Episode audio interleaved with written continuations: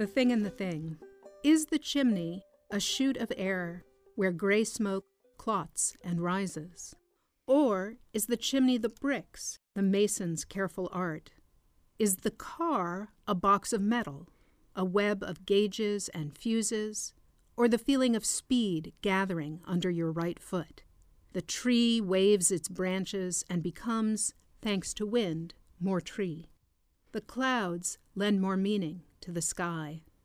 Water maintains its fluidity even while held in the confines of a glass. A glass of water is a shape, not a nature. The true nature of a thing, its essence, is something pure and focused, like a stone holding its hardness. A telephone holds its ring as pure potentiality. Then it does ring, and it's Gwen, and she's telling me a story about her sister in Knoxville, or explaining the common root of a word in Italian and a word in Hebrew. Not knowing the name of a thing changes nothing, but when I can, I like to know. The sky holds nothing back. Every time the barometer drops, it makes some big confession. That's poet Kim Roberts reading The Thing in the Thing. It's from her recent collection, The Scientific Method. And this is Artworks, the weekly podcast produced at the National Endowment for the Arts. I'm Josephine Reed. We close out National Poetry Month with one of Washington, D.C.'s literary lights, Kim Roberts.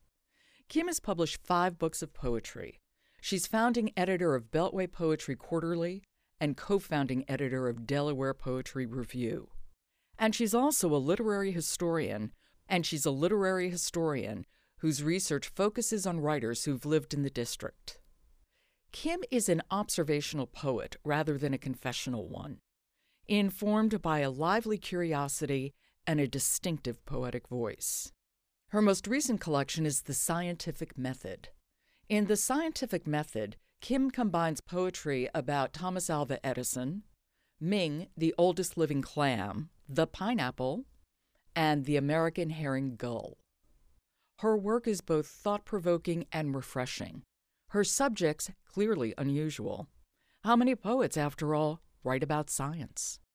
I've always been curious about science, but uh, I always assumed that I couldn't do it in my household, the skills were divided, and my brother got math and science, and I got English and social studies.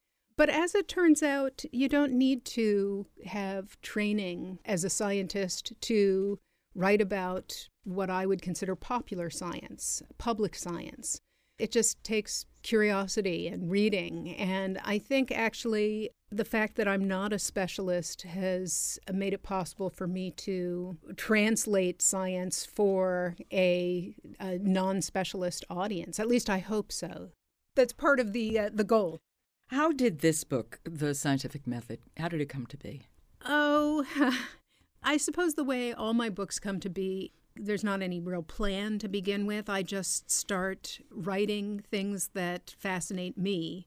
And one poem grows from the next. And at some point, I think, oh, these might all go together in a manuscript.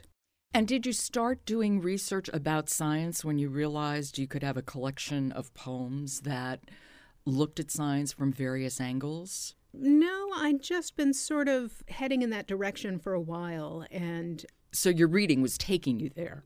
Yes, that's right. I wasn't really thinking in terms of oh, let you know, let's let's set up a theme for a book. It just happened more of its own accord. Organically, that. as we say. Oh, there you go. A good scientific word. exactly.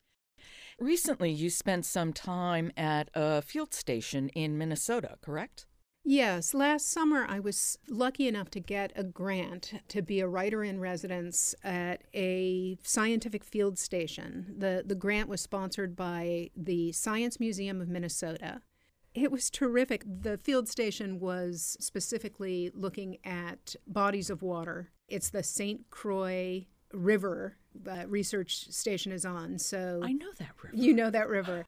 And so the scientists just welcomed me with open arms. They were happy to uh, show me how instruments in their lab worked, but they were also happy for me to, to take me out um, with them to do water sampling. I spent one whole day learning about harmful algal blooms in lakes in the northern Midwest. It was fascinating. It was terrific to see someone else's obsession at work.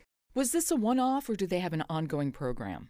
They've had other artists in residence They there. have- so that's something they do. So, uh, yes, it's something they do regularly. There are different artists who are in residence there every summer.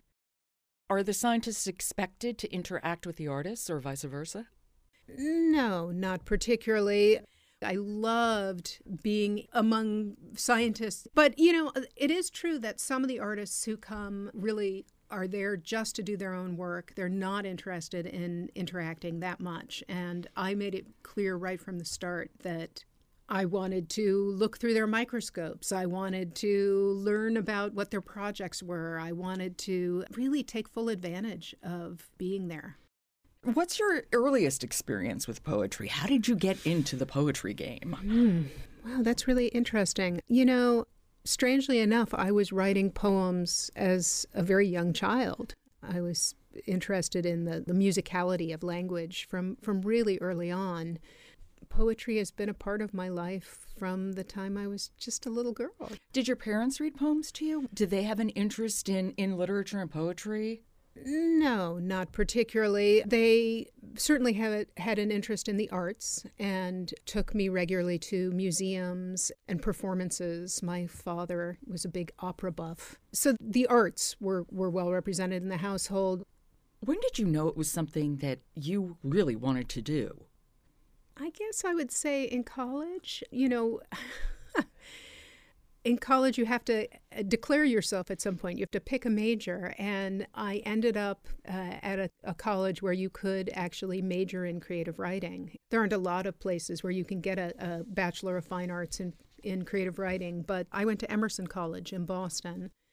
And um, I started taking classes in the creative writing department, quite frankly, to boost my grade point average because I assumed I would do well. You know, I've always liked writing. But then once I was in those classes, uh, you know, I got sucked in. And then the longer I, I was in college, the more passionate I started to get about creative writing. I was writing both fiction and poetry. Well, that leads exactly to my next question. Why poetry? What was it about poetry that spoke to you? I started as a fiction writer, but of all of the various components of fiction, you know, if you break it down, you have characterization and setting and dialogue and what symbolism and plot. I am least interested in plot. You have to include some plot. The readers demand it, but Of really, which I would be one. but it really um, is is the thing that that interests me least. And so it became clear that that was going to be the weakness in any prose writing that I did. So it was with great relief that I switched over to poetry. How did they react when you made it clear you were going to be a poet? Oh. My parents were always very against this idea. uh, this was a, a, totally alien idea to them, and um, I think it scared them quite a lot. I'd love to have you read a poem, and I'd like you to read the title poem, The Scientific Method. Okay. So, this is a poem that was inspired by visiting the Thomas Alva Edison Laboratory Complex in New Jersey.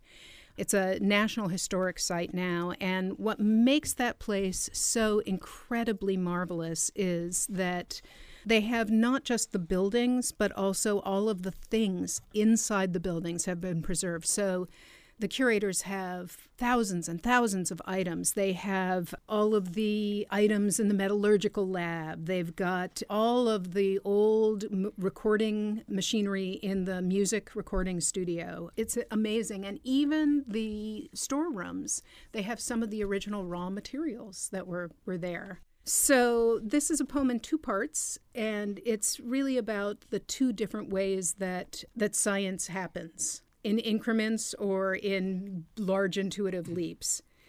The first part is the chemistry laboratory test tubes and retorts, powders in stoppered bottles, some bright blue. Chemistry proceeds in increments. We try this, fail, try that.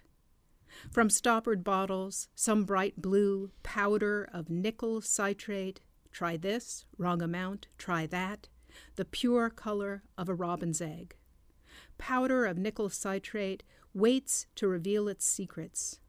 The colors, burnt orange, robin's egg, bloom in the high pressure distill. To reveal a thing's secrets, patience and precision are required. To bloom in a high pressure distill demands just the smallest change. Patience and repetition are required. Watch your test tubes and retorts, your powders, for just the smallest change, proof of how chemistry proceeds in increments.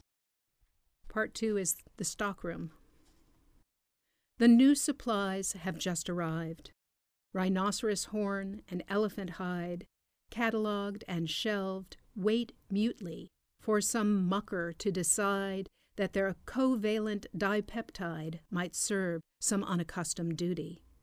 When blizzards locked two men inside, Fessenden and Ailes survived three days on items picked astutely from the new supplies. Wayward innovation thrives as muckers wander down the aisles, buggered by the absolutely varied proofs of worldly beauty fresh applications might devise. Eccentric fancy is their guide through the new supplies. Kim Roberts reading The Scientific Method. Patience and repetition, and patience and persistence. It also applies to poetry, no? Absolutely, absolutely. These methods that scientists use are the methods that anyone in any creative field uses. Little tiny increments, little edits, and then big leaps. Both impossible to predict you're in college, you want to write poetry, and there are many people who want to do that, but you actually do and have published five books. Uh, it took a while, no, yes. I understand that. But so, what's the trajectory from wanting to do that in college and then actually being able to make a life where you do do it? I also went to graduate school, so I have a, a, matched set of degrees, a BFA and a MFA, both in creative writing. So it was in graduate school where I learned some of the skills that you need to be professional about this. And then since graduate school, I've done a lot of work as an arts administrator. And the skills that you use for organizations also work well to your own personal benefit. So I know how to get myself grants and fellowships and uh, how to apply for things, how to present myself, how to make proposals for books. Right, it's the part two. There's the writing of the poetry, but then there's the finding the funding for the writing of the poetry, and then there's the promoting the poetry that you write. Right, right. And and there are many people who are really fine writers who just can't do the other side, yeah. uh, what I call po biz. So their work suffers for that. Um, it, it's unfortunate that we, we are expected now to do it all. There are no longer editors in the publishing business who work with you to refine your work. They want a finished book. There are no longer publicists who, who are going to set up readings for you. You know, poets, you pretty much have to do it for yourself. The scientific method is divided into three parts. Tell me how you organize the book. Well, the themes sort of run in and out throughout, but I have most of the more sciency poems in the first section. Uh, the second section has a lot of poems about Judaism and Jewish identity, and the third section has a lot of poems about place, and the place specifically is Washington, D.C., where I live. That makes it sound like it's very neatly divided. The themes sort of flow in and out, but in, in general, there are three major themes in the book. I'd like you to read something from the second section, the section that deals a lot with Judaism and your parents and grandparents as well. And poem I have starred is A Boy Named Schmutz. Oh. Okay, so this is a poem that really is based on a real experience from my father's childhood. And The reason I wrote it is because my father never spoke about his childhood. He never spoke about anything personal at all. So the fact that I happen to know one story is rather remarkable. I'm not quite sure why I know the story or how it came about that, that he told this. He was too taciturn. He just didn't speak about himself. So, schmutz is, of course, a Yiddish word meaning dirt. A boy named Schmutz. His mother dressed him up so fine, spent all her cash on sailor suits, wool knickers with the sewn in pleats, and floppy, grosgrain ribbon ties. The Coney Island crowd of boys liked him, though, his dirty jokes, his pitching arm, also the way he let his mother dress him up then watched her face go purple red, screaming down the tenement walls to all the ragged neighbor boys who called him out to stickball games. His name is Irving, she would shout to my father and his gang below. It's Irving, you dirty indigents, you impecunious gutter rats. No one screamed as gloriously. How dare you beggars call him Schmutz? Good reading. It's a very visual poem. How do poems start for you? What gets you at your desk and writing? Poems start for me with something outside myself. Poems always start by something I'm reading, something that I'm looking at, a historic site that I go to, uh, a painting that I'm looking at. They start with something that I read or experience that just clicks if I can't stop thinking about it, that's the sign. Now, what's your writing routine? Do you try to write every day? Oh, I wish I was more disciplined like that. I get away with not being disciplined because I happen to be fairly prolific. So, no, I don't write every day, but I do write a lot. I guess I would say my routine is to write a lot and hope that a small proportion of that will rise to the surface and be what I call a keeper. How do you decide? Oh, you sort of know with what feels right. You don't know right away, of course. You you write something and you think, "I'm a genius. Look at what I've just done." And then you let it sit for a while and then you realize, uh, "Actually, I'm an idiot." so, so, you know, much of what I write is not actually usable, but it's still, that's part of the process. That's an important part for me is um, to write a lot of crappy poems and from that, take that small percentage that I want to keep working on. I do quite a lot of editing, and sometimes That's the editing process will last a year or more before I move forward um, with doing something public with a poem. But I do have a, a, writers group that I share works in progress with, and we meet once a month, and they're invaluable. I assume during the editing process, that's also another place where you decide what's a keeper and what's not. Oh, absolutely. Yeah. The editing process can be daunting for a lot of people. Editing is it's a hard skill. It's um I hope that I have become better at I think I have become better at it. When I was a younger writer, I would often edit a poem to death. You could feel the the the spark in it just sort of seeping away uh, as as you edited. So it, it's not perfection that you're looking for in the the editing process. It's more uh, refining. I'd love to hear another poem. How about the International Fruit of Welcome? Another poem from section two. sure. The International Fruit of Welcome. A pineapple is the perfect gift to bring to a blind date. A pineapple is like a blind date, spiky and armored at first, with a hope of sweetness inside. A pineapple is the perfect housewarming gift. You don't have to wrap it, it doesn't spill inside your car. It comes in its own house.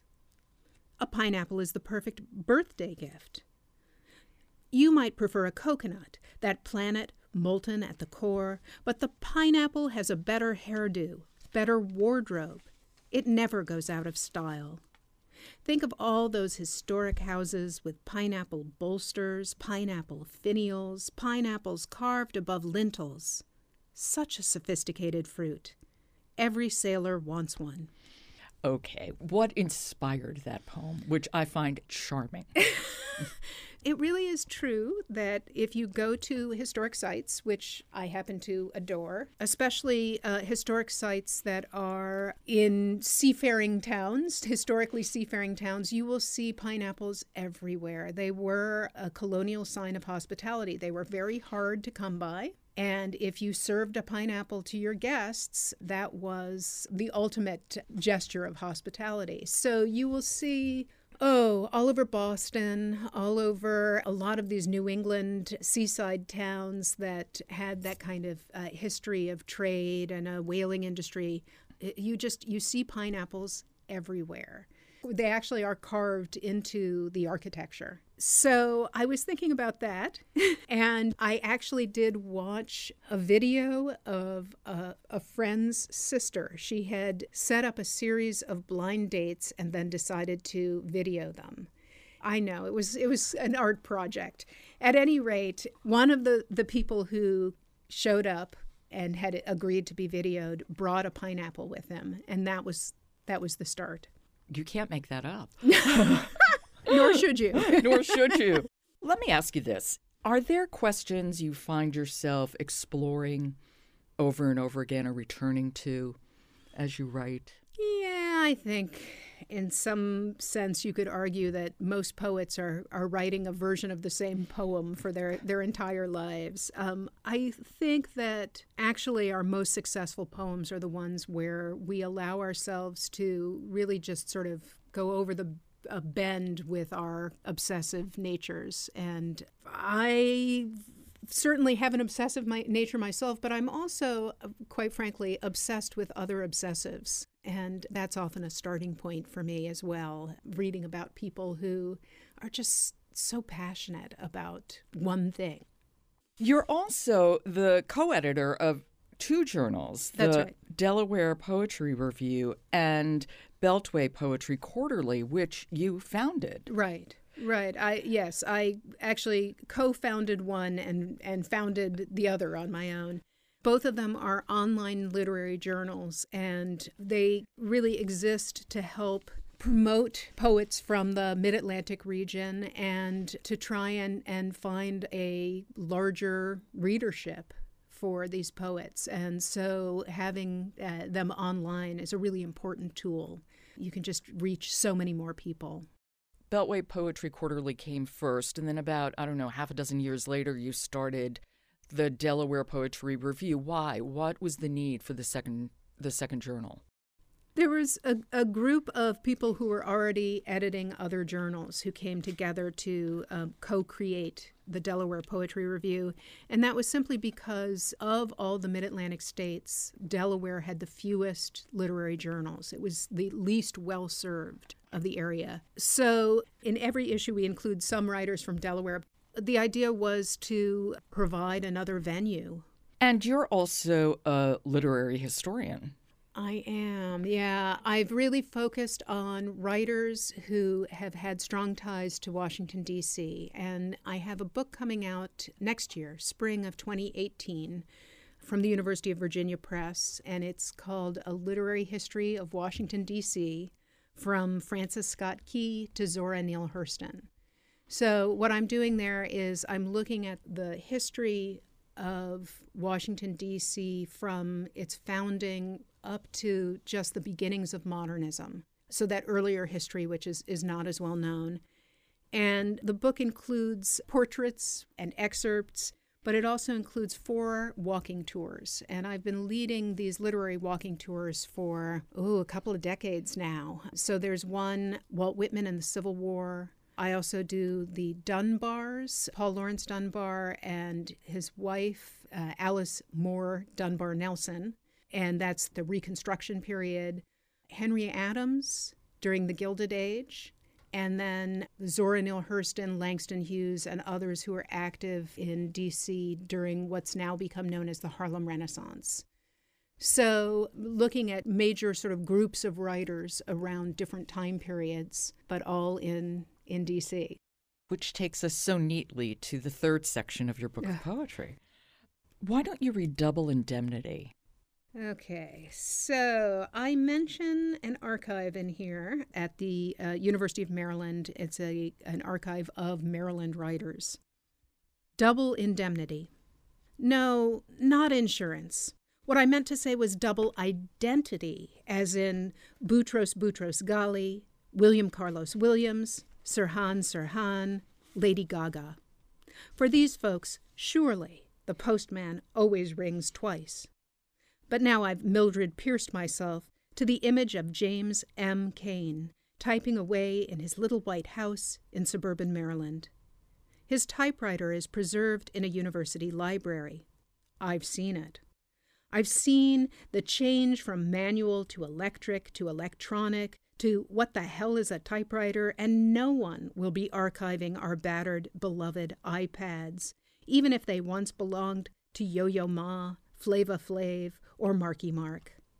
Now all our devices must do at least two things phone cameras, calculator umbrellas, but in truth, all of us lead double lives an outer story plus a hidden story, separated by such a thin skin. Tell us that one again. Ford Madox Ford, Chris Kristofferson, Humbert Humbert, Richie Rich. Double Indemnity, Kim Roberts. I like your sense of humor in that poem. Oh, thank you, thank you. Yes, I can't help myself with the uh, the puns. When you think of yourself as an artist, as a poet, what do you feel pretty confident about claiming? Hmm. And no one will think you're arrogant. Uh, I guess curiosity uh, and engagement with things outside of myself. You know, I, I think there are parts of myself that get revealed nonetheless because to me writing about these subjects but usually uh, my goal is not to be confessional but to explore something that piques my curiosity something that i can learn something new from. What do you work on being better at? Oh well you can never learn enough about craft. I, I feel like I'm constantly trying to get the the content of the poems, what I'm saying, to either match up with or work against the song elements of the poem.